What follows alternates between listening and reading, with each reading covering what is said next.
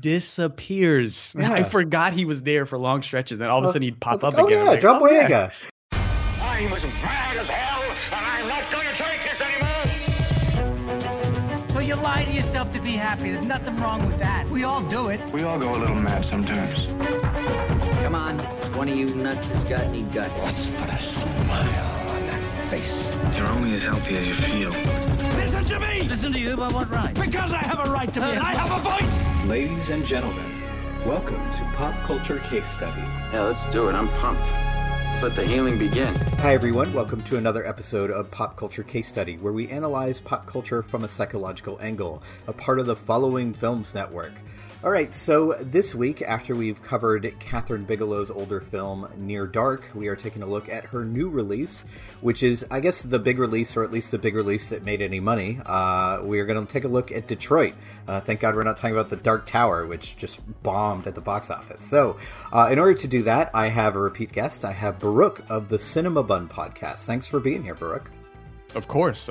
Once again, back on the show to solve racism again. Yeah, it's we keep having to do this, Baruch. I don't know, and I don't know why I keep doing it, because racism, I don't know if you know, it's a really big market nowadays, and it's true. A lot of money in that, yeah. I'm giving away all this information for free and all these strategies. I think I need to stop. This is probably not good. We need to get you paid if you're going to do this. That is for sure. Thank goodness we're not doing the Dark Tower.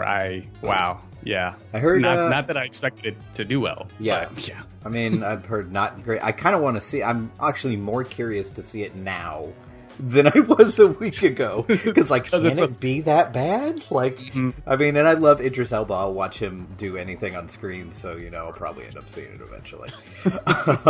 So before we get into the movie Detroit, why don't you tell people about your podcast and where they can listen?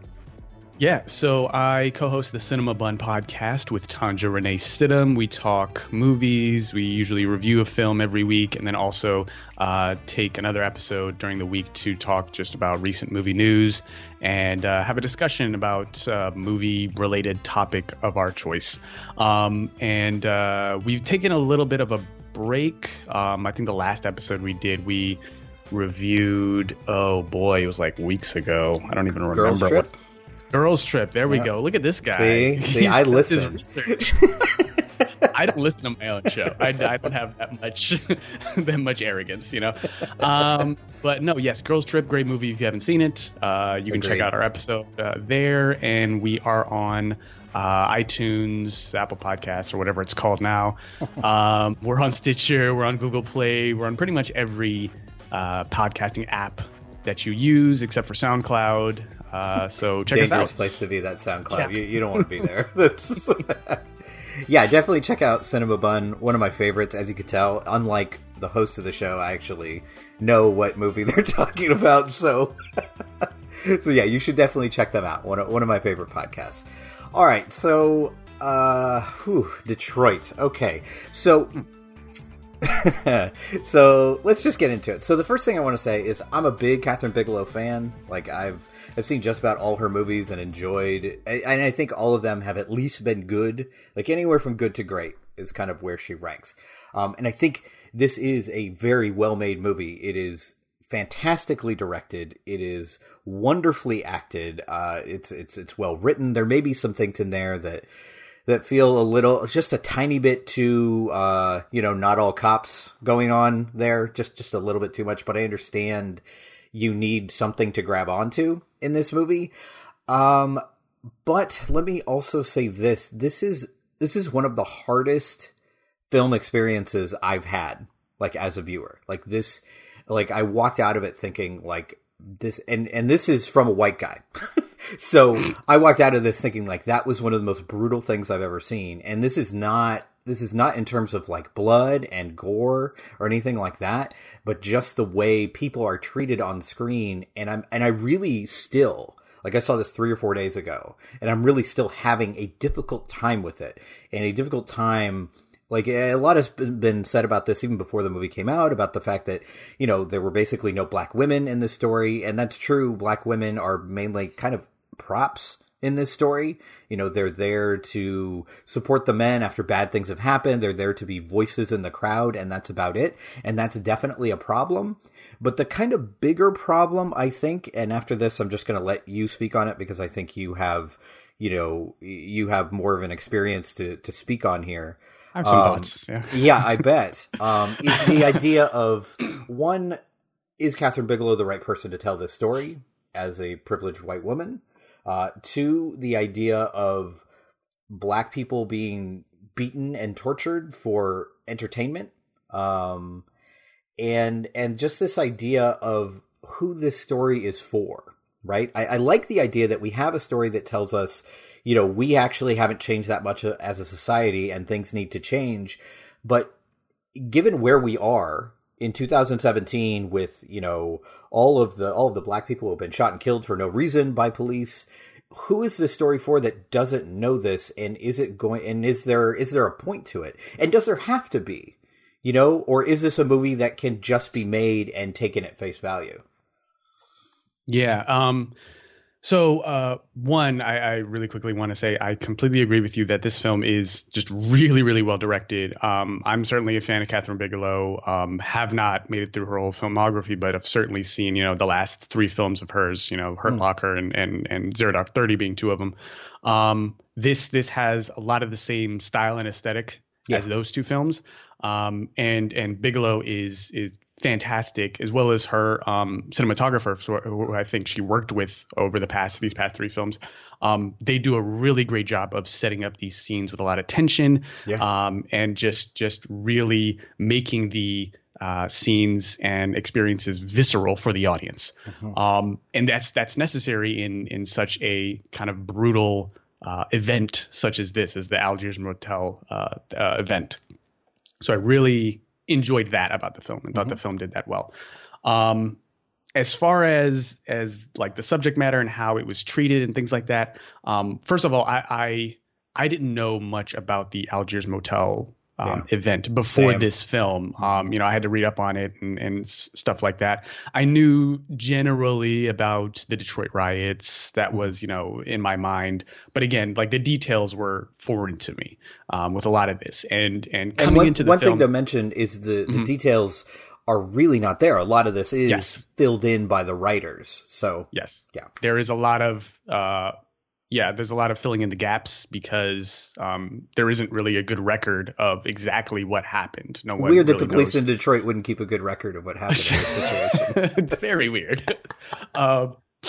But I remember when the film was talked about or announced that it was going into development, and you're just hearing, you know, Kathryn Bigelow being attached and then John Boyega being attached and it being about the, you know, Detroit riots. It was like, it certainly got my interest, and I was like, this has the potential to be really, really great. And you know, it's really good, or I was really looking forward to having a film touch on an event like that. You know, this just event that's within the scope of this, you know, dark part of our American history, you know, our collective American history.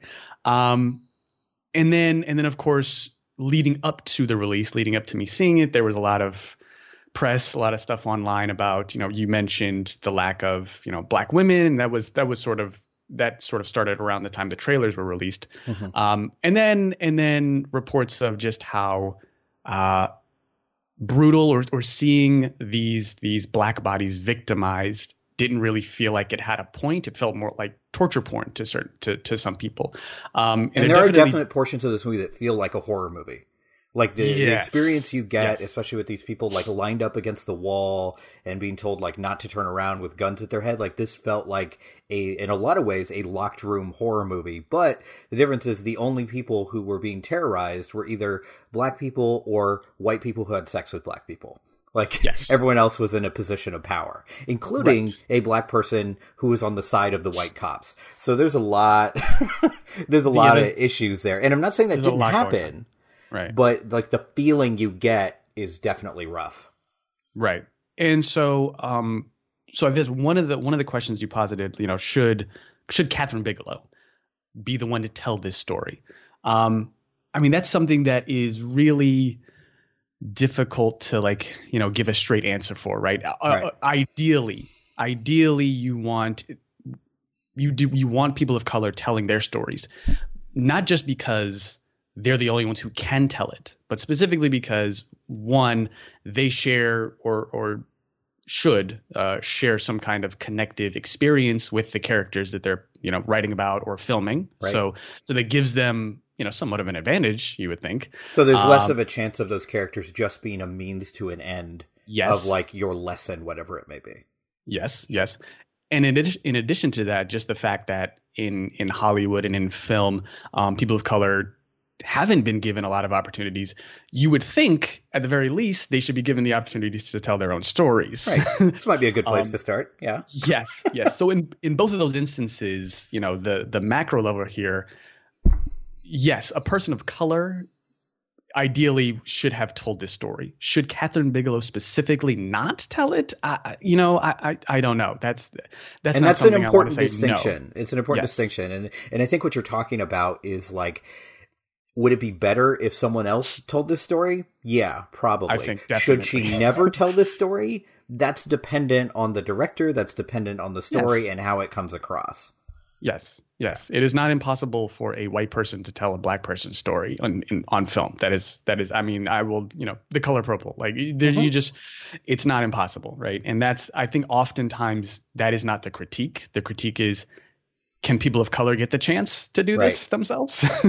Can they even get the opportunity? Is that possible? You know, seeing black bodies in this film, you know, physically, emotionally tortured for a long period of time. Oh yeah, and this is not a short movie. The movie is almost 2.5 hours long, and the stuff at the hotel happens maybe 25 minutes into this. So I mean, you're talking about a full movie's worth of black people in terror.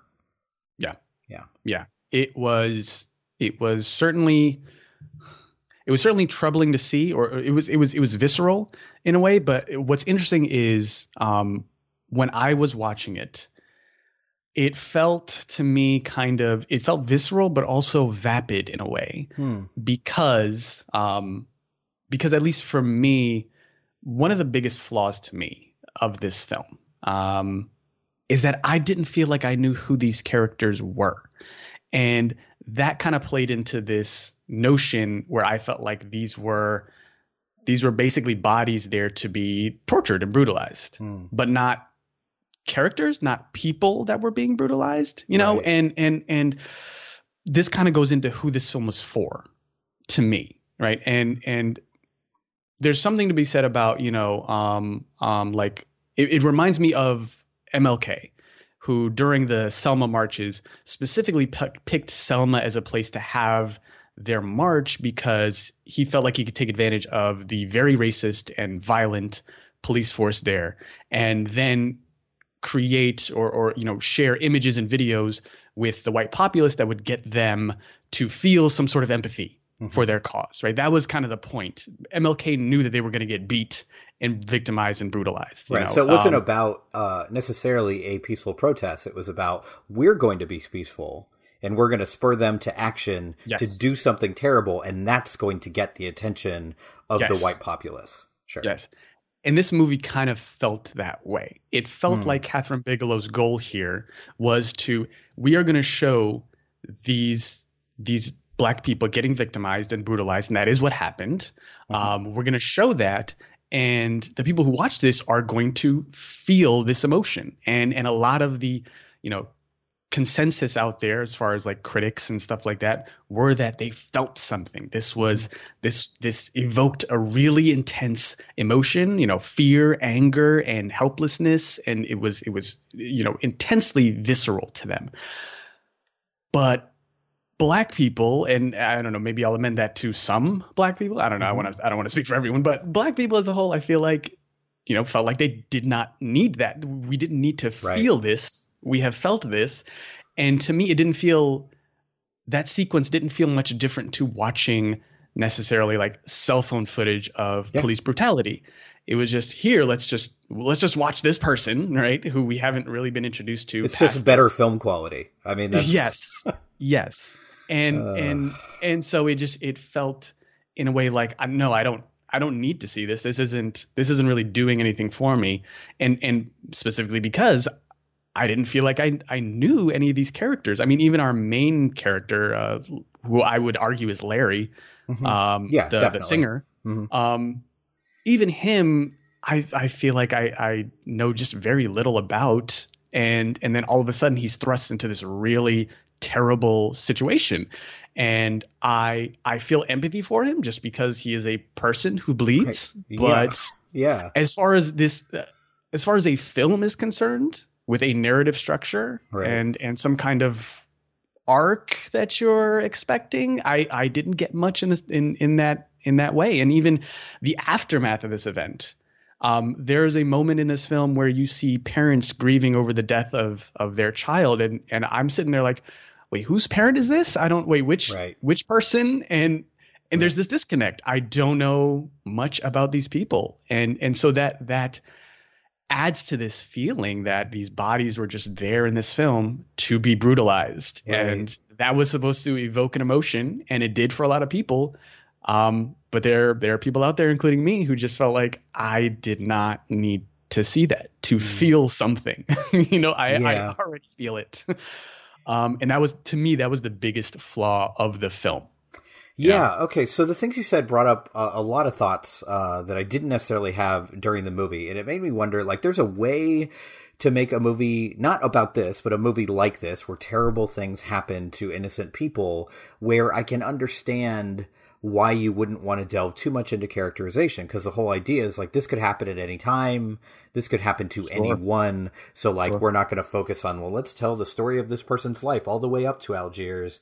But what you said at the end about the parents, you know, grieving over their dead child, it also made me think that in the script they made it a point to bring up this idea of, you know, if this had been white men with black women, no one would have cared. And then it made me think, like, maybe we're focusing script-wise just a little too much on the plight of the poor, innocent white girl, you know? And, of course, they're the ones who kind of get to escape the situation. I mean, there is one black character who is kind of giving – I mean, and it is a very weird sequence, and there's no way you can avoid it, where this black character on his knees is given freedom by a white person in authority, and it's got like a free slave narrative going on, and the way – and it was just kind of like – and I felt really uncomfortable with it. And I started thinking, like, how could they get this across in a better way? And it's really tough given the situation and given kind of the racial dynamics of Detroit at that point in time. But there was just a little bit of, like, I think you can see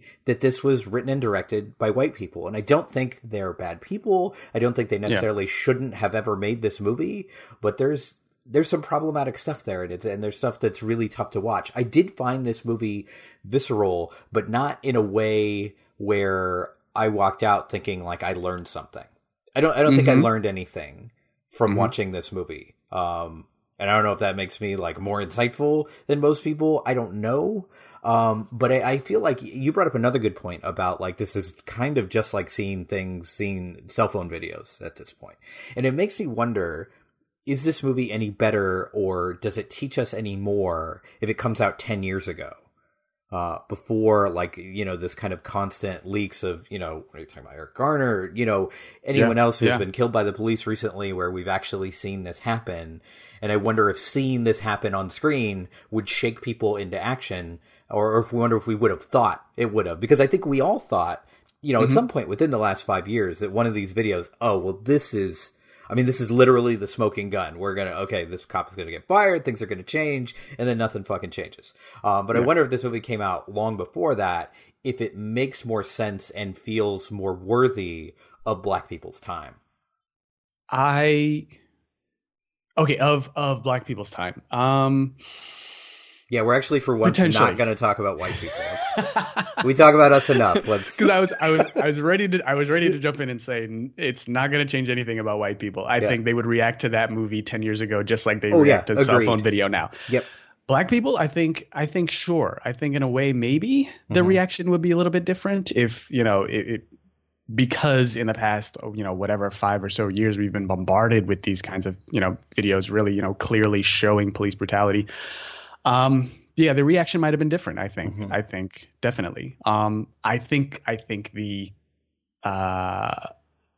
flaws in the lack of characterization would still be there. I think that would still be a problem, and it would still kind of make it a little it would be hard for, at least for me, to connect with those characters even then.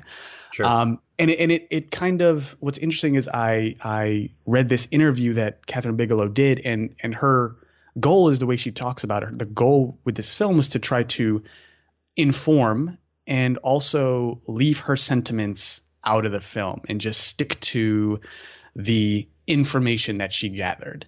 And the information they created. I mean, let's be honest. And yes, of course. So they had to create some of this information, and it's interesting. Once they put all that together, I don't know. It feels there are certainly moments that feel really disjointed in a way that kind of, I think, speaks to that, where it's like, I don't know if she was just really trying hard not to put her own opinions or thoughts or feelings into the film, and then that caused it to just feel very, I don't know, without any purpose, right? Or without any, and it can feel hollow and distant. Like if you try to remove all of your, you know, I think actually that's one of the big issues I had with the movie and the violence. It's not so much the violence. It's not so much, even so much who it happens to, but just the callousness with which it happens. And of course, that's what happens when you have, you know, racist cops as some of your main characters. Yeah. But that distance and that lack of horror at these actions, like you hear people screaming about it, but it's usually from another room. Like you don't really, for me, I never really got the true ramifications of what was going on. And weirdly, the most ramifications you got was, I'm trying to remember the name of the actor. Jack Rayner. Of all people, star of Sing Street, playing one of the racist cops. I was like, oh, I don't know how I feel about this. But his like difficulty in deciding whether to actually shoot someone, like that was this weird moment in the film where you have like this kind of emotional discussion within a character, but you don't really, because the black people are victims in this movie, you don't get most of them having moments where they get to decide anything that happens to them. I think the most you get of that is our veteran character, which is actually one of my favorite scenes in the film, like that back and forth. I think that really worked, but everyone else, it like you mentioned, the lack of characterization is part of it, but the situation is part of it too, where these people literally could be anyone. So it's hard to end up connecting with them on any other level other than, isn't this awful that this is happening to black people by white cops? So it's not so much a character as it is like a stand-in for racial problems. And I'm not sure it ever completely works. Yes, completely agree with that. You know, it's, you know, look at what's happening to these black people. But then it's hard, or I don't know that it really allows audiences to make that connection with people within their own lives. Right. It feels, I think, like you said before, it feels distant. It is, all right, this is happening over there while I'm over here. And wow, like I feel for them because I'm watching it. But then I leave the theater and like, okay, this is something that's over there and I'm over here kind of. Yeah. Right. And then let me see. I just really wanted the three acts in this film. The first kind of follows the Detroit riots or Detroit rebellion, as some call it. I thought that stuff was actually pretty well handled. Like I like the introduction, like kind of giving us a context about why people are where they are, and the kind of setup of the rebellion itself. Like really worked. But once we got to real characters, I think it has some issues. Yeah, and I mean, even I agree and disagree. Like I think there were certainly parts of that first act that were handled well. Part of me though is kind of like, again, goes back to the question of who is this for and what else are you giving me here? Like, okay, we get this really quick animated like context surrounding like, oh, you know, over time, like black people have kind of been mistreated, and in case you didn't know, slavery was a thing. Yes. And then we're thrown into, you know, the inciting incident for the riots, and the riots happen. But for me, it was kind of like, I don't know, the first true visualization we get of the people of Detroit is them basically, you know, getting into this crowd and starting a riot. Right. And to me, that felt that felt a little bit weird, where we just were kind of simplistic at the very least. Yes. And in a 2.5 hour long movie, you probably have time to be less simplistic and more complex. Oh my God. If this was a 4 or 5 hour long movie, like, you could actually add in all of that context, like the appropriate context that you would need for a lot of this stuff. And I get that. Mm-hmm. It's just unfortunate, because to me it was kind of like, I mean, what you really need if you're trying to change hearts or whatever, I don't know, but what you really need is the context that led up to why a crowd would make the decision to just burn their city down. Right. Yeah. It's hard to connect with that living in suburbia or wherever you are, right? Mm-hmm. You don't have those kinds of thoughts, right? Why would you do that? So giving us like a paragraph in the beginning of this movie to try to contextualize that doesn't do enough in my opinion. And again, time constraints and editing, and I get that, fine.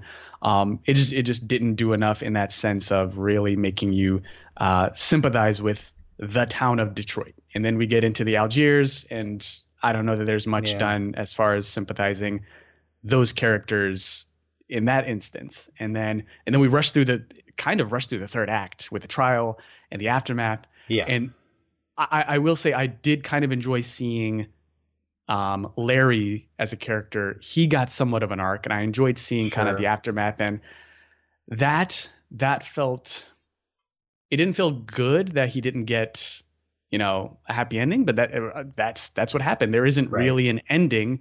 It's just a shitty situation, and now your life is kind of messed up because you're dealing with this trauma,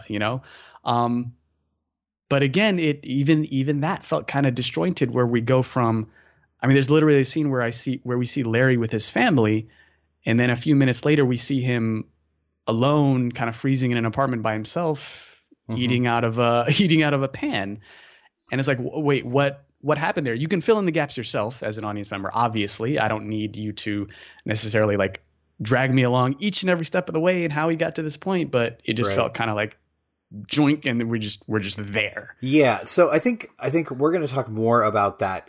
I don't even know if you call it a third act, maybe the 3.5, that whole courtroom sequence and spoilers. But one thing I wanted to talk about before we get to that is you mentioned kind of the critic response, being like, oh, I really felt something. This is, I mean, I think the thing on Rotten Tomatoes, like their summary of it is like a very difficult but necessary lesson in American history, so people really, and I think I think that's good that it's reaching some people. I think that's a good thing. Yes. But what I will say is I think this really does, it really makes it stand out, the need for critics who aren't me, who aren't white guys, right? Specifically you. Yes, me. Get me out of here. No, white guys in general. So I read a review.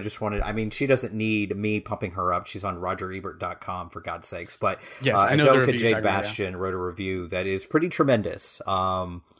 She had some problems with the film technically as well that I didn't really have, but I can certainly see her point. But I remember seeing, of course I'm on Twitter way too often, and remember seeing that review go by before I saw the movie, and of course they take the most salacious bits of that review, like Detroit left me crying and angry, and I've had enough, and sometimes when you surround yourself with people on Twitter, quote unquote social justice warriors, whatever terms you want to use, or terms you want to steal from other cultures, whenever you see that, sometimes the overload of it gets to you. And I remember, and I'm going to be honest, I remember seeing that and rolling my eyes a little bit and being like, okay, is it really that bad? Like, is it really that awful to watch this for 150 minutes? And then I saw the movie, and tried my best to put myself in the place of someone who is not me, which the movie is not great at having you do, really. It does create that distance. And then I read the review, and it's a tremendous review. And I understand. I can understand having that reaction, because it's really interesting, because she talks about being really upset, but not about what's going on screen necessarily. Like, it's not as if the film created this visceral reaction in her. It was more like, what the fuck? Why am I sitting through this? Like you mentioned, like this doesn't feel any different from real life. So what's the point here? So I would definitely highly recommend reading that review. It's my favorite review I've seen of Detroit so far. I think she brings up a lot of good points, not only technically, but culturally as well, that I think are really important to read. So don't be turned off by any salacious headlines you see of her work, because she's an excellent critic, not only for this movie, but a good critic just in general, and worth reading for sure. Yes. Yeah, definitely echo those sentiments. And I think it's important. I mean, this is one of those films that is really going to, you know, if we needed it, shine a light on what film criticism, you know, can be and should be, which is, you know, film is different things to different people. Right. And wait, your art is subjective? Are you what? No, Baruch. My way. I'm right. But yeah, you know, and so your cultural context is really going to play a big role in how you see a film and how you experience something. And for this, you know, if this elicits an emotion that causes change for white people, then great. I don't think it's going to do that for black people, and it doesn't seem like it has from what I've read. Right. And I don't know that it makes it, you know, I don't know if that makes Kathryn Bigelow wrong for what she did. I wouldn't argue that. Yeah. It's just it is maybe it is for certain people and not for others. And that it's a complex thing. You know? Yeah. That's kind of where I'll leave it. I guess before we get into spoilers. Yeah, go ahead. One last thing about the marketing, if I can change it up. Yeah, sure. John Boyega is plastered all over the place. Oh my God. Okay. All right. Like, okay. So I walked into this movie thinking this was a Kathryn Bigelow movie starring John Boyega. This may be a Kathryn Bigelow movie featuring John Boyega. And that's being kind. Yeah. And I think we can talk about this more in spoilers, but that's a character I think that is a missed opportunity. I think there's a lot to explore in that character that is just completely dropped in that third act. Like, when you have a black character helping, I mean, not to put a point on it, but like assisting cops in a situation where they killed a bunch of innocent black people. I mean, that's a really interesting character study. Like, what is the line where you stop? Where is the good you feel like you're doing? And, you know, they have a little bit of that when Algiers first starts. And then, like, things just ramp up to a point that he just kind of disappears into the background. Disappears. Yeah. I forgot he was there for long stretches. Then all of a sudden he'd pop up again. Yeah, John Boyega. Yeah. Yeah, totally. Oh, yeah, Finn is here. I forgot. Yeah, I mean, it's just like, yeah. Yeah, that's a problem. Yeah, the marketing was very strange for this movie. And also with the marketing, you could tell they thought they were teaching a lesson. Like, I can't remember what the tagline was, but like something about now you're going to know the truth, or now, you know, the story will be told. And it feels like this very lofty idea of this story. And no, I didn't know about the Algiers hotel incident, but like, I mean, maybe you could speak this. Did anything surprise you in what happened in this movie? Like, I feel like you could have told me this setup, and I'll be like, oh, well, here's what's going to happen. Yes. Like, yeah. And yep. And cross all the, you know, check all the boxes. Like, yeah, that's what happened. Yeah. Like, yeah. I mean, okay, 60s America. All right. It doesn't even have to be Detroit. 60s America. Okay. I can tell you exactly what's going to happen. I mean, it could be 90s America. It could be, I mean, it's like, this is...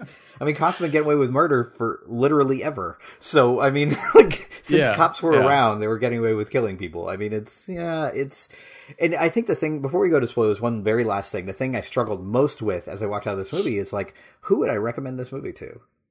And I had a really difficult time. Like, if you're a big Kathryn Bigelow fan, sure.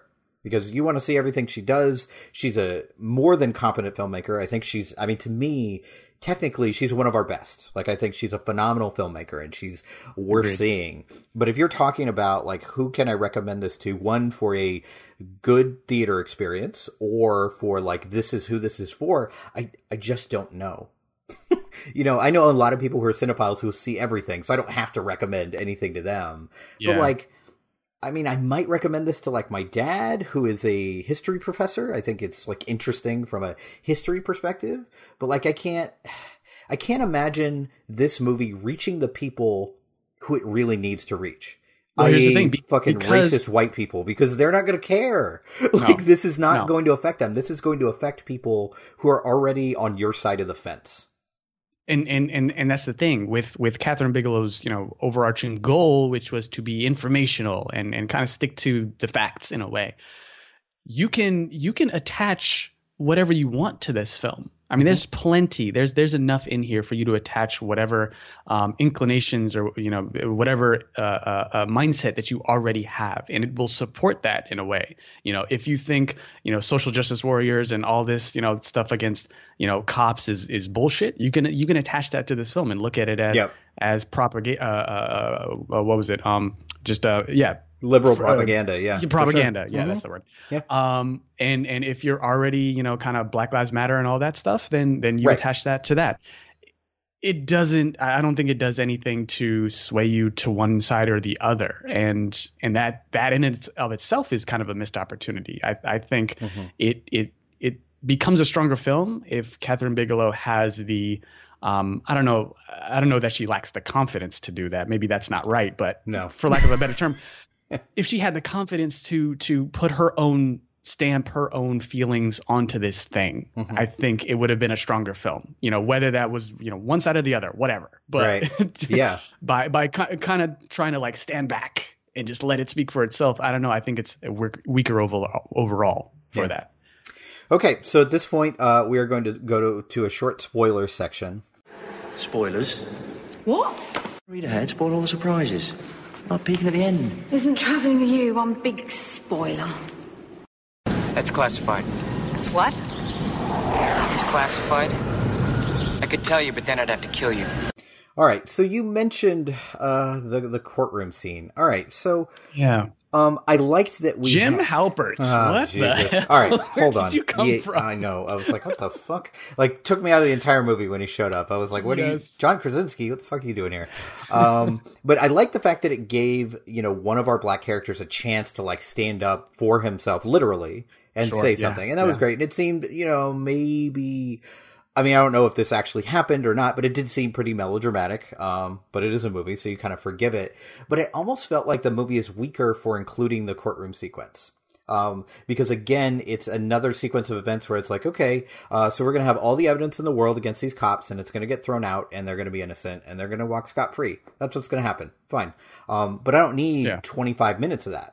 You know, I know that's going to happen. I actually feel like if you end the movie with our main character escaping, and I actually would have taken out the moment of, you know, of course, the white hero cop cradling him and telling him it's going to be okay and getting him to a hospital. I was like, kind of like, ugh. I mean, even if that really happened as an image, you know, having this like almost like kind of patriarchal symbol, like this father symbol, like let me take care of you, as this white cop in his, you know, his blue dress uniform. I was kind of like, ugh, that kind of rubbed me the wrong way. I think if you end the movie with him escaping and then just have an overlay of this is what happened, isn't this terrible, I think it has a greater effect rather than this kind of elongated, you know, interviewing the cops and having the courtroom sequence and, you know, like you said, Jim Halpert, like just being racist. Like, I don't need that in my life. Like that's... Two things about that. One, about that scene with the cop kind of cradling him and finding Larry or whatever in the aftermath. I think I certainly rolled my eyes at that. But I wasn't against having that scene. I think I was against the dialogue. I think there's something that the cop said, something like, "Who would do something like this?" Oh yeah, that felt really like, okay, what really? You I mean, just like in a war zone. What are you talking about? Just like later in the movie when one of the cops like, you know, like you racist fuck, you know, and it was just okay, yeah, we get it. He's, I mean, we've literally seen him shoot 10 black people in the back of this movie. I think it's clear. I got it. I was like, okay, well, that's all right. Wow. But then with the courtroom scene, I think definitely it doesn't really have much of an effect. Certainly not, it didn't have an effect on me. Yeah. But the missed opportunity there is following following one or two of those characters that we've been following through the Algiers Motel incident, and then have them basically have to relive this traumatic experience in this trial and them themselves be judged. That would be interesting. Yeah. But instead we're given clips of like all of them kind of going through and giving their own little, like short testimony and then being cross-examined, and it loses that potential for like having an emotional effect on us because we're given snippets of each and every person versus kind of a longer time with one person or two people or something like that. And again, like, you know, these people like sitting on these people sitting on the stand, I still didn't know who they were. Yep. I was like, wait, was that one of the people in the motel? I honestly don't remember. Yeah. Okay. The white girl. Yeah, I know she was there. There was only two of them. Okay. You know, I mean, we kind of talked about that, how the movie does focus on the plight of these poor white girls a little bit, maybe extra than it needs to. A little bit. Or I'd argue it's like lukewarm. Like it's not too cold where, you know, they're only there for a little bit, just kind of like they were there. All right, let's move on. Mm-hmm. But it doesn't go hot where it's like, okay, we can really explore like, okay, this notion of like white officers being really angry at white girls being with black boys and that whole racial dynamic. We don't go into that a lot where we could, because that would be really interesting. Yeah. We're kind of lukewarm in this in between. And it doesn't, you know, it's. One last scene I wanted to talk about that. There's not a lot in this movie where I felt like offended would be the wrong word. But there is one specific moment in the film that I kind of like literally jerked back in my seat. Like I kind of couldn't believe that this is the way they went. So they had a whole sequence, with our, you know, the ultimate racist cop, played by Will Poulter, who is, I mean, he's as close to a mustache twirling villain as you're ever going to get. I mean, he plays it really well. Like, I think it's a good performance. I think it's terrifying performance. I kind of don't want to hang out with Will Poulter. But there's a moment where he's like, you know, again, attempting to scare them into quote unquote telling the truth, and tells them to pray. And it's a brutal sequence on its own, but the fact that they chose to have our main character of Larry kind of become a gospel singing prayer moment like that, I mean, rub me the wrong way is too soft. I mean, that really bothered me. And I just thought, like, you know, and I mentioned earlier that there's not a lot, but there's a couple moments of kind of almost like narratives I've seen from slave films. And that felt like that. And the way that Will Poulter's character was like entertained by this and the way they stuck with that really bothered me, and not in a way I think that it was supposed to bother me, not in a like, oh, isn't this a bad situation, but like that's a kind of a weird kind of bothersome choice to make in this movie. Yeah I think I felt the same way. Like I wasn't really like shaking my fist at the screen at that moment, but it certainly bothered me. I was like, oh God, this is a little too I don't know, weird. I didn't like it. But it wasn't like that. That certainly wasn't one of the scenes that like really stuck out to me as being like really like. But yeah, I felt something during that. One of the other things that I ended up thinking about for a while after the movie and just didn't really know how to feel about was Larry's friend. I think his name was Fred. Mm-hmm. And I only know his name because I had to look it up. Right. But his decision to stand up to Will Poulter's cop character at the end. Right. He's given the choice to leave, you know, and just say, you know, nothing happened here. Right. And he's just like, no, there's a dead body there. Fuck you. Yeah. Right. Yeah. And he stands up to him. Right. Even though it was clear he could lose his life. Mm-hmm. Right. I was looking back and thinking, did that decision make sense? And again, this kind of goes back to me not really knowing who Fred was as a character before this. Mm-hmm. He didn't particularly seem that courageous up until that point. There's a moment where they first get to the motel and Larry's kind of being like, hey, let's go over and talk to these white girls, you know, because and there's this kind of sense that he's shy. He's meek, you know, and meek and timid. Mm-hmm. And then all of a sudden he makes this courageous decision. So there's a little bit of a development later in the movie where they like Larry kind of goes, we got to get out of here. And they try to escape. Yes. And Fred is like, nah, I think we should stay here. Like, let's wait till this blows over. So for him to kind of magically have that arc that isn't really shown in the movie where it's like, no, I mean, cause like, I mean, it's nice to think that in a situation like that, we would be the type of person to go like, no, the truth is important. But not even the vast majority, like 99% of people, if given a choice of telling the truth and getting shot in the face or, you know, lying and living, are going to choose life. Like that's what we do as a species. That's why we're still here. So in order for that to work, I think it actually works better if Larry's character does that. Like, granted, like, we have to stick to what actually happened, because Larry does live through this. Does live, yeah. But given what we've seen in the movie, it would make a lot more sense for him to be, you know, for him or Anthony Mackie's character to kind of stand up and say, like, no, this is really what's going on here. But again, that must have been a piece of information that was fictionalized and made up, because if the cops are the only ones there, right? Where did this information come from? Mm-hmm. You know, no one else. Everyone else had left. All the other black characters are gone at this point. So I'm assuming that was something else that the screenwriter fictionalized, and it's just interesting that was. I just, again, another like disjointed choice that didn't really work for me. I don't know. So I think we're going to kind of wrap it up here. I mean, we spent a lot of time kind of talking about this in a meta contextual way, because I think the movie is meant to be viewed that way. I don't think this is a straightforward story that's just meant to be like, well, enjoy this story, guys. 2.5 hours later, you can go home and not think about it. I think it's designed to think about it. So I think that's fine. And I do want to say again, like, this is in a lot of ways, a well-constructed, well-made film. I think there are things in it that are worth seeing, but I also find it difficult to recommend it to people in that way where you could just recommend anything. But I think if you want to see Kathryn Bigelow's work, and you're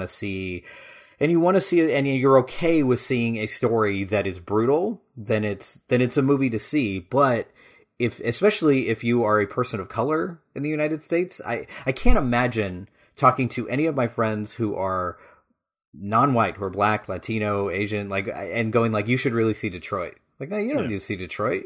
Like, you see the world. Like, this is not something that's going to open your eyes. You know, maybe for white people who are not as aware of what's going on, it might be an interesting thing to see. So you can see kind of how far we have not come, but it's a difficult movie.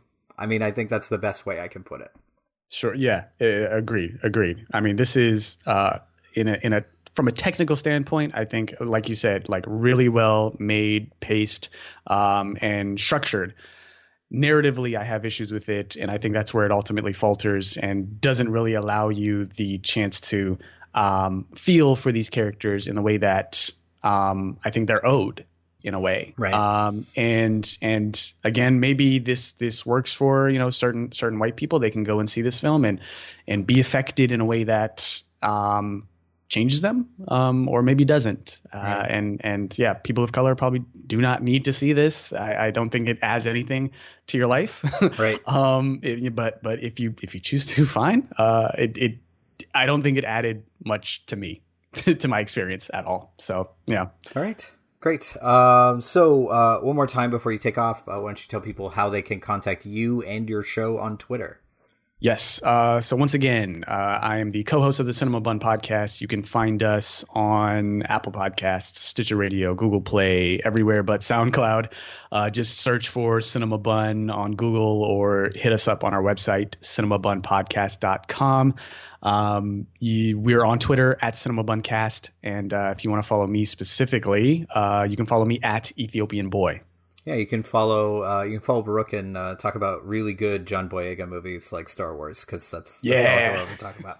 All right, so we're gonna take a break, and we actually have Fangirl Fixation this week for once, so that'll be great. We are talking not only about the movies coming out next week, including The Glass Castle, which we will be covering, but also Britt is going to watch what I think is the very best Kathryn Bigelow movie, which is not Point Break, although that is excellent. We are going to talk about Strange Days, starring Ralph Fiennes and names are failing me. Ralph Fiennes, Juliette Lewis, and god damn it, where's my brain today? You know what's the worst part about this is I'm forgetting the black actress who's in this movie. Yes. After all this. Oh, Angela Bassett. Thank you. Yes. Yes. And starring Angela Bassett, who is my favorite part of the movie, even though I can't remember her name, apparently. So I don't know what episodes we've done on our podcast. You don't know. Yeah, exactly. We're kind of on the same level. All right. So we will take that break, and we will be right back. This is Chris Maynard. I'm host of the Following Films podcast.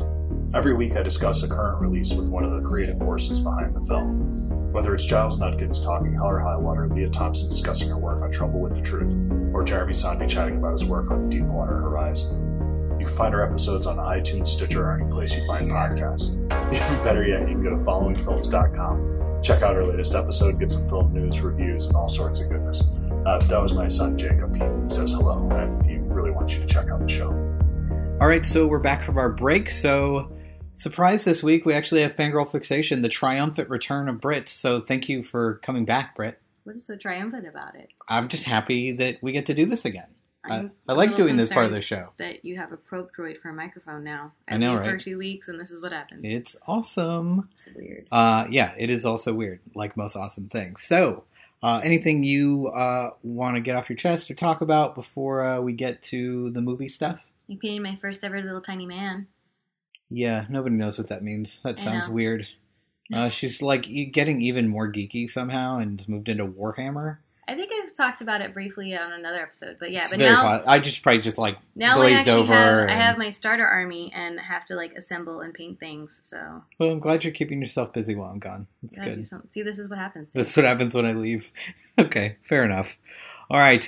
So this week, of course, we just got done talking about Kathryn Bigelow's movie Detroit. So now we're going to be talking about another one of her movies, Strange Days. So. Before we get started on that, what is your what's your history with like Kathryn Bigelow movies? Does that like even ring a bell? Do you like? I thought I had seen a lot more of her movies actually, but I guess I hadn't. So I saw. So you've seen Point Break, right? I saw Point Break like a long time ago, and then I saw Hurt Locker with you because people kept telling us that we needed to watch it, so we did. I enjoyed that one, but I thought I had seen. Or maybe I just thought that she has done more movies. So then, yeah, she has 19 credits on her IMDb, but like, there's a documentary short, a TV movie, a couple TV episodes. So it's like probably about 10 movies. So it's a movie called The Loveless, a movie we just watched for the show called Near Dark, which is a vampire movie, Blue Steel, which is a cop movie with Jamie Lee Curtis, Point Break, Strange Days, which we'll talk about. A movie called The Weight of Water, which I never saw. I don't know if you ever saw K-19, The Widowmaker. It was like a submarine movie with Harrison Ford with a terrible Russian accent. Oh, yes, I did. Yeah. So you've seen that one. The Hurt Locker, 0 Dark 30, which you still haven't seen, and now Detroit. So what were you thinking, like, kind of, like, as you sat down to watch it, finally? Like, did you have any, like, preconceived notions about her as a director or the movie itself? Well, I feel like she kind of takes on a lot more of people's, how do I want to phrase this? Like the darker sides of people's mental stability. Okay. Yeah. I mean, that's definitely in Strange Days. Yeah. For sure. Yeah. Well, I mean, and then like she does a lot of military movies, so she deals with PTSD and things like that as well. So, I feel like she deals with some things that are a little more stigmatized, but does it in a way that it's not hurtful. Okay. All right. So, given that going in, what did you think of Strange Days? Well, I think I need to be able to read synopses more clearly. Yeah. Because it's definitely got some things that you usually don't like seeing in movies. Yeah. Like there's a dog certainly in danger, and there's rape going on in the movie on more than one occasion. Yeah. So, so Brit needs to learn reading comprehension. But overall, like, except for those moments, like, I liked the movie. Mm-hmm. Seeing Ralph Fiennes with, right? Is that his name? Ralph Fiennes. Ralph. Yes. I always say it wrong. Yeah, we're English speakers. We're always going to say it wrong. So, seeing him with the stubble and the long hair was weird. And it took me about halfway through the movie because, like, I kept being like, he looks like somebody, and I can't figure out who it is that I think he reminds me of. Bradley Cooper. Yeah, he kind of does. Bradley Cooper with a better accent. Yeah, it was a little weird. Yeah. I don't know. I like the movie overall. I think it fits very much into like the Blade Runner and other sci-fis that I like. It's funny you mentioned that because like I never like not like I was like oh it couldn't possibly be like Blade Runner, but it never leapt to mind as I watched it. I've seen this movie 2 or 3 times, but when I was watching it this time, and you didn't mention it while we were watching the movie, but I couldn't stop thinking about Blade Runner. Yeah. But it was like. Like, Blade Runner shows the dirt and grime, but kind of in passing. Right. With this other kind of hunting story that's going on. Right. Whereas this really, you really go in the dirt and grime. Yeah. So, I'm glad you liked it. This is my favorite Kathryn Bigelow movie, actually. This is my favorite of hers. Interesting. I mean, I love Point Break, but, like, I mean, if you're being honest, I think if anyone's being honest, there's a little bit of like an irony like going on with Point Break. Like it's fun because it's still a good movie, but there are definitely moments, especially of acting in that movie, that are pretty bad. I mean, Patrick Swayze and Keanu Reeves at that point in their career were not, you know, these are not Oscar winning actors. Like, so it's really great to watch this kind of hyper masculinity and almost homoeroticism going on. I think that's a really interesting way to look at the genre. But this, like, as a movie, like, I think really works. I think the plot really works. I think the acting is really good. The world building is phenomenal. So the one thing that I was talking about this with one of our friends last night, there were definitely moments that I was getting like, ooh, this is our future, actually, like, right now. Like, this is our present. Like, there's a whole scene where, like, she confronts the cops. And, like, takes them down, and then she's sitting there, like, she's totally, like, as soon as she sees the rest of the cops, like, stops, puts her hands up, does everything she's supposed to, says, let me explain, and they beat the shit out of her. So I was wondering what you thought of it, because, like, the other times I've seen this movie, I didn't really, like, I didn't have a moment of, like, ooh, I don't know how I feel about that, but given where we are culturally right now, it's interesting that Kathryn Bigelow kind of chose the... Like, because anyone could have been beaten down in that situation. Mm-hmm. It's interesting that the only real black character in this film is the one that gets kind of beaten and attacked. Yeah. You know, I mean, Ralph Fiennes takes his beatings for sure, but not from the police. Right. And I think that, but I mean, that's what I'm saying. Like, there's so much of this movie that is talking about what's happening right now. Like, like with the Jericho 1 getting assassinated and how it was by the police and trying to cover it up. And, I'm not people are going to start getting all upset no matter what. I'm not anti-cop, but I'm anti-corruption. Sure. So like, and there's a lot of corruption within the police force. Right. And now so, like, and then. So, and if we can't sit there and look at it and say like this movie is literally mirroring what's happening right now. And like the fact that like she was trying to, like, do the right thing and go to the cops and say there was a problem and nobody was wanting to listen to her because she was a black woman. Yeah. That's still really prevalent. What did you feel about the white savior moment in this where, like, the leader of the cops comes to her rescue at the very end? Like, kind of like, stop, everybody stop. Let unhand that woman. You know, it's very, like, presentational. And it felt like, I mean, I love this movie, but it still feels like a tiny bit of a cop-out. Where you're kind of like... Yeah, so I felt it that way, not only with the commissioner coming forward, but also with Lenny's character at the end. Like, no, I had to come back and, like, accept her. Right. For me, that romance really works. I think the way they built it works. The romance works. What squicks me is the, like, white male thing. Yeah, I mean, I think you can get wrapped up in that, but, like, I think those characters are built up well enough with, like, not only the flashback that we have of Lenny and her when they first meet, but the way they interact, how she is very tough on him, but cares about him. Like, you brought up the white savior thing, and that's very much what Lenny is supposed to be as well, as a white savior. I mean, but to be fair... Throughout the rest of the movie, she is saving his ass time after time. She totally is. I think that's probably why I'm more okay with it, is it's more even between them. But then it's like, I don't know.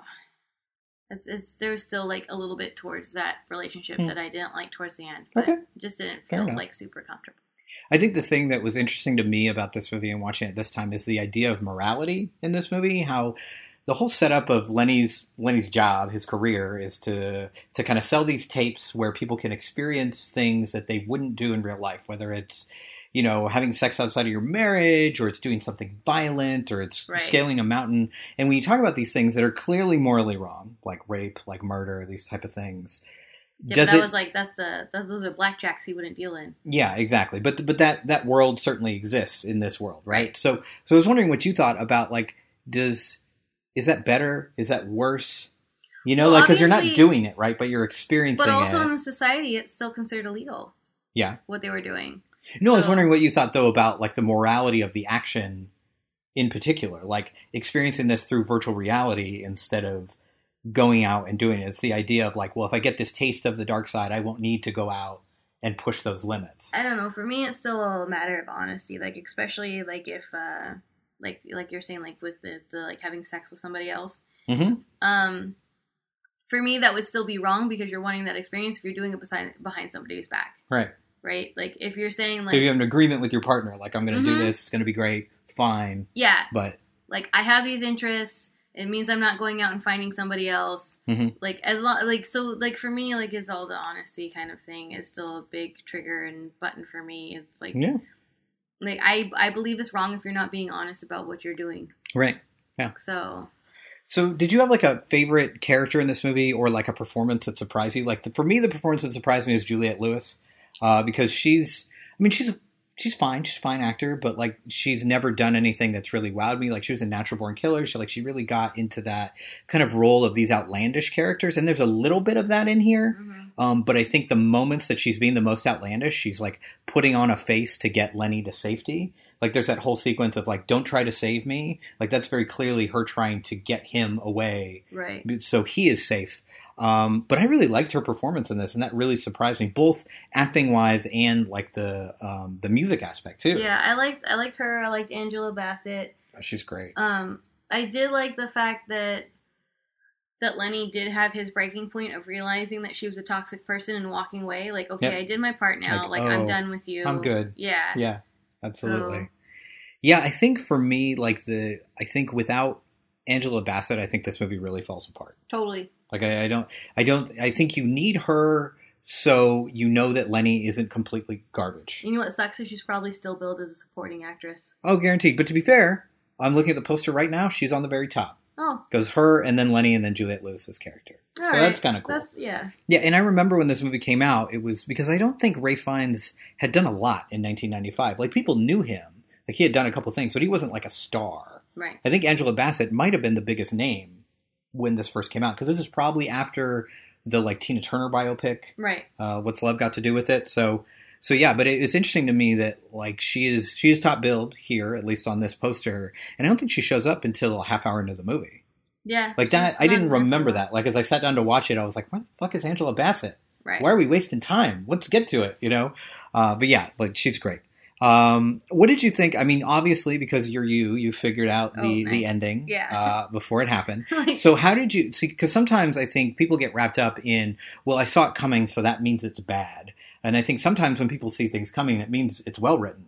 It means, like, these things are put in place, and you as a viewer, separate from the situation, can piece it together in a way that the main character would be able to because they're under stress. Mm-hmm. So which one is this? Do you feel like this was poorly written, or do you feel like this was, like, things actually made sense and that's why you put it together? No, I think it actually made sense. And I think I think if it's really well written, you figure it out a beat before. Right.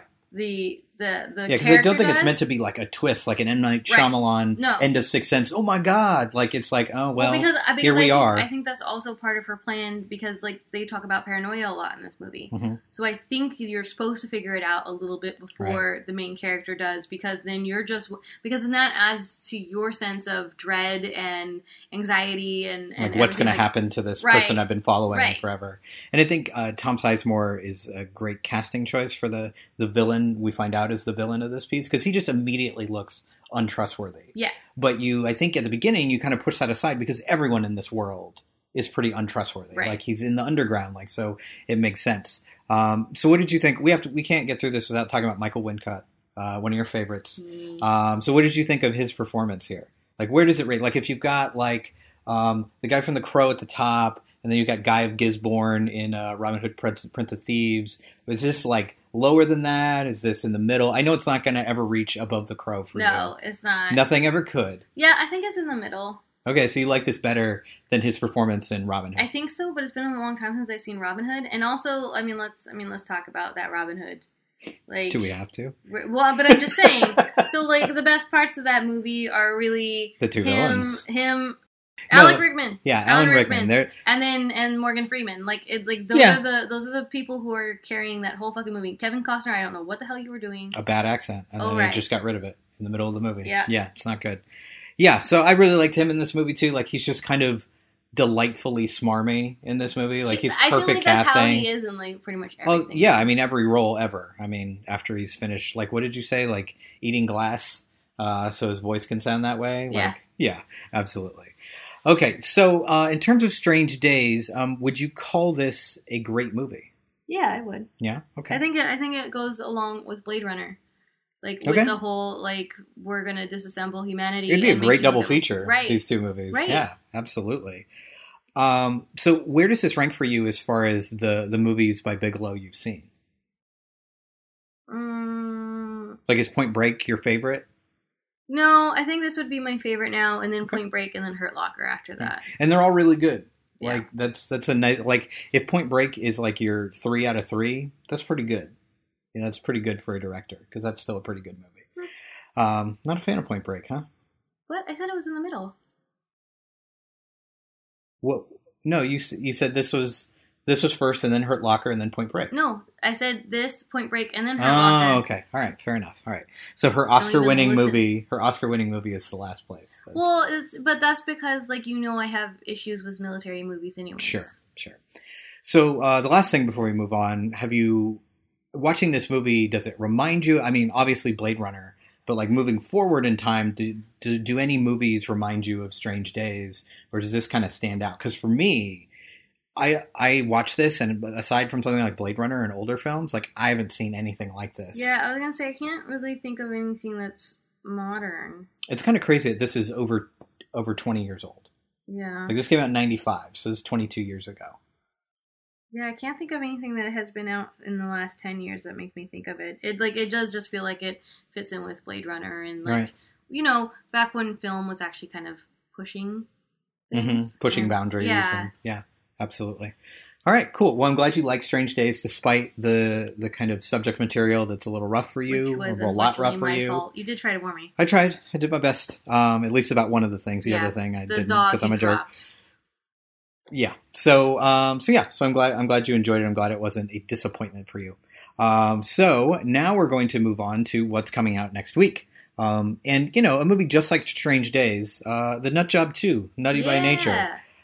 So Britt, this is your wheelhouse. I know. Kids movies. So what did you think of the trailer for The Nut Job 2? I think it stuck in line with the first one, though I think this is going to be worse than the first one. So what does that mean, stuck in line with the first one? Did you like the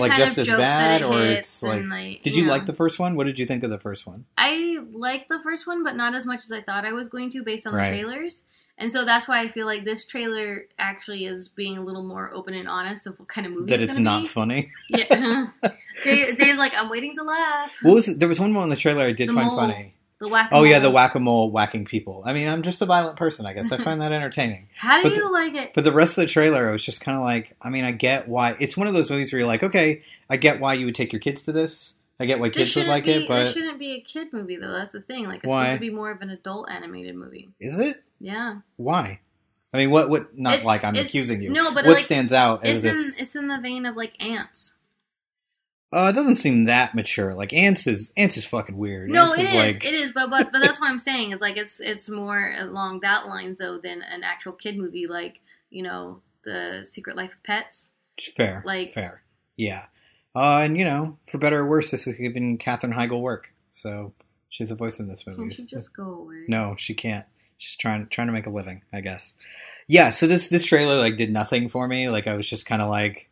I remember seeing the trailer for the first one, and I think the first trailer for that was much better than this. Like, there were definitely moments. But the movie itself was not good after that trailer. Good God. That's what I'm saying. This one's being honest. Yeah. I knew it was bad when I looked over and you looked bored.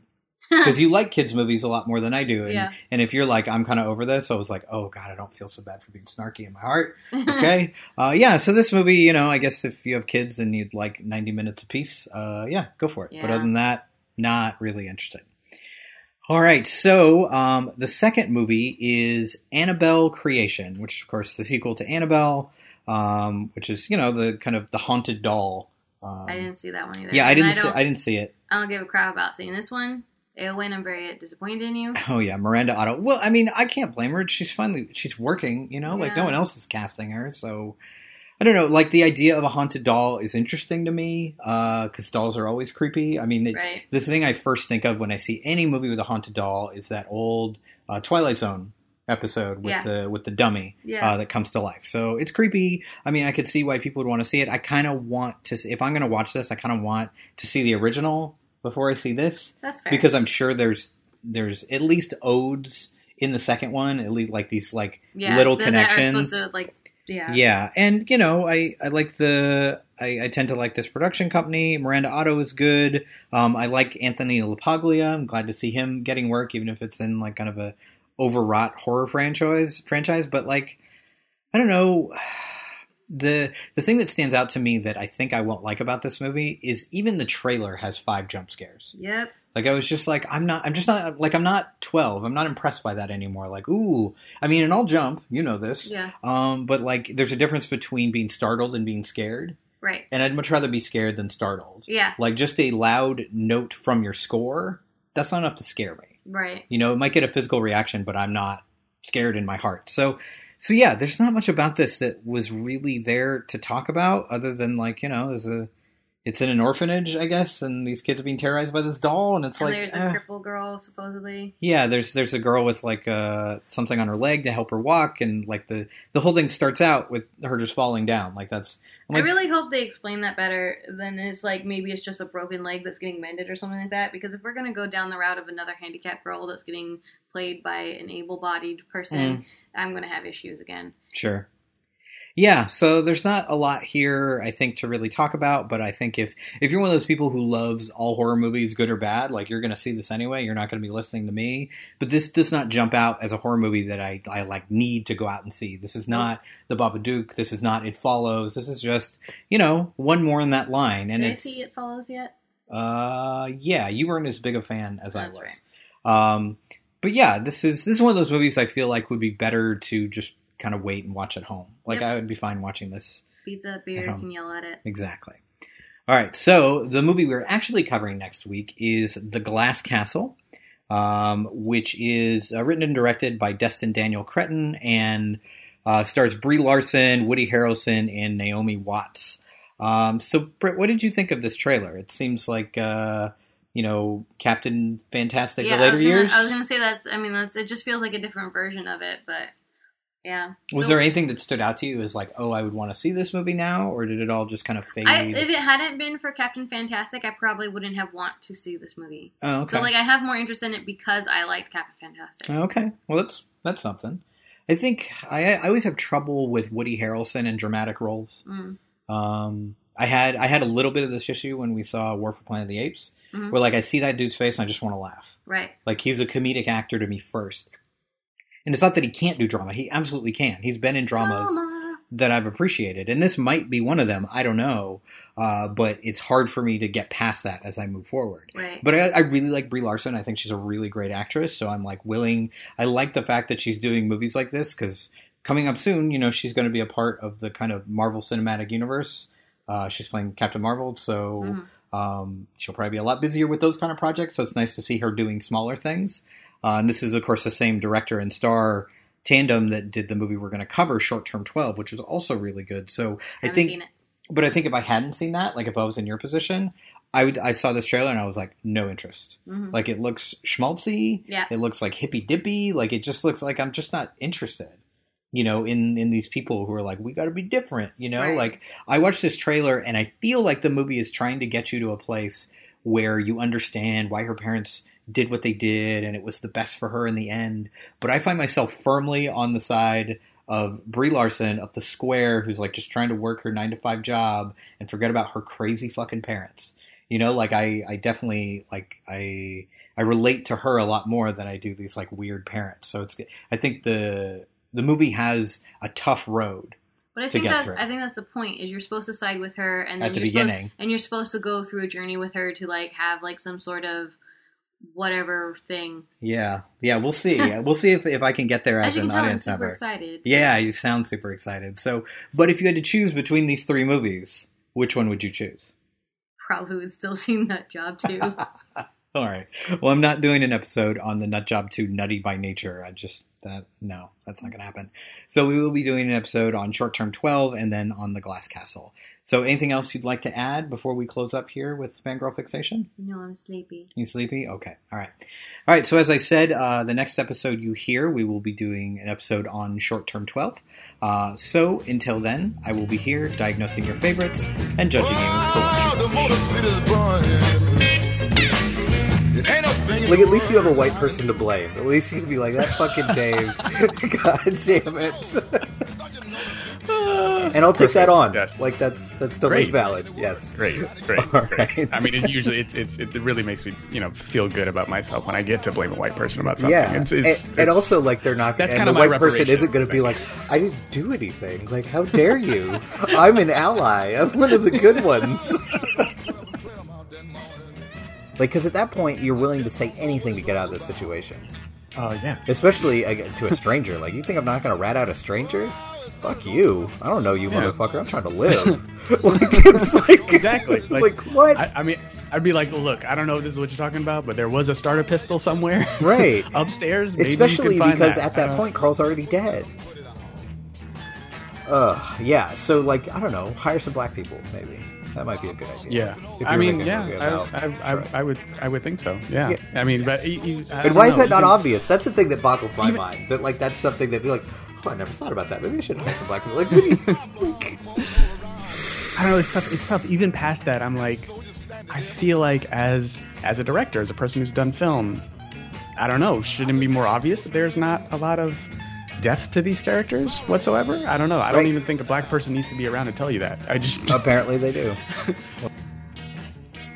But if you told me, fill in white director here is going to make a movie about Ferguson, I'd be like, okay, let's oh boy. Especially if it's Colin Trevorrow. You know what? I would watch that movie. Colin Trevorrow's Ferguson. How dare you? How dare you? How dare you, sir? We don't speak that name here. Okay, so let me offer you something. If I could guarantee you that Colin Trevorrow was going to leave Star Wars, but he was going to make a movie about the black experience in 2017, would you take that deal? No. Okay. No, I wouldn't. So I wouldn't. More loyal to black people than Star Wars. Okay, that's good. I have to be. I don't have a choice.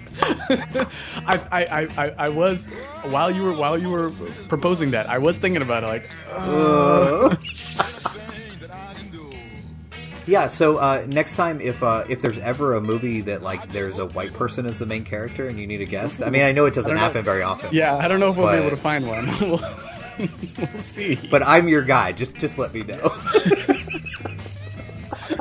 So Dave's here with the white perspective. Yeah, Dave. That's right. It's about time we're finally represented in film. Yes. I mean, really, yes. It's been minutes.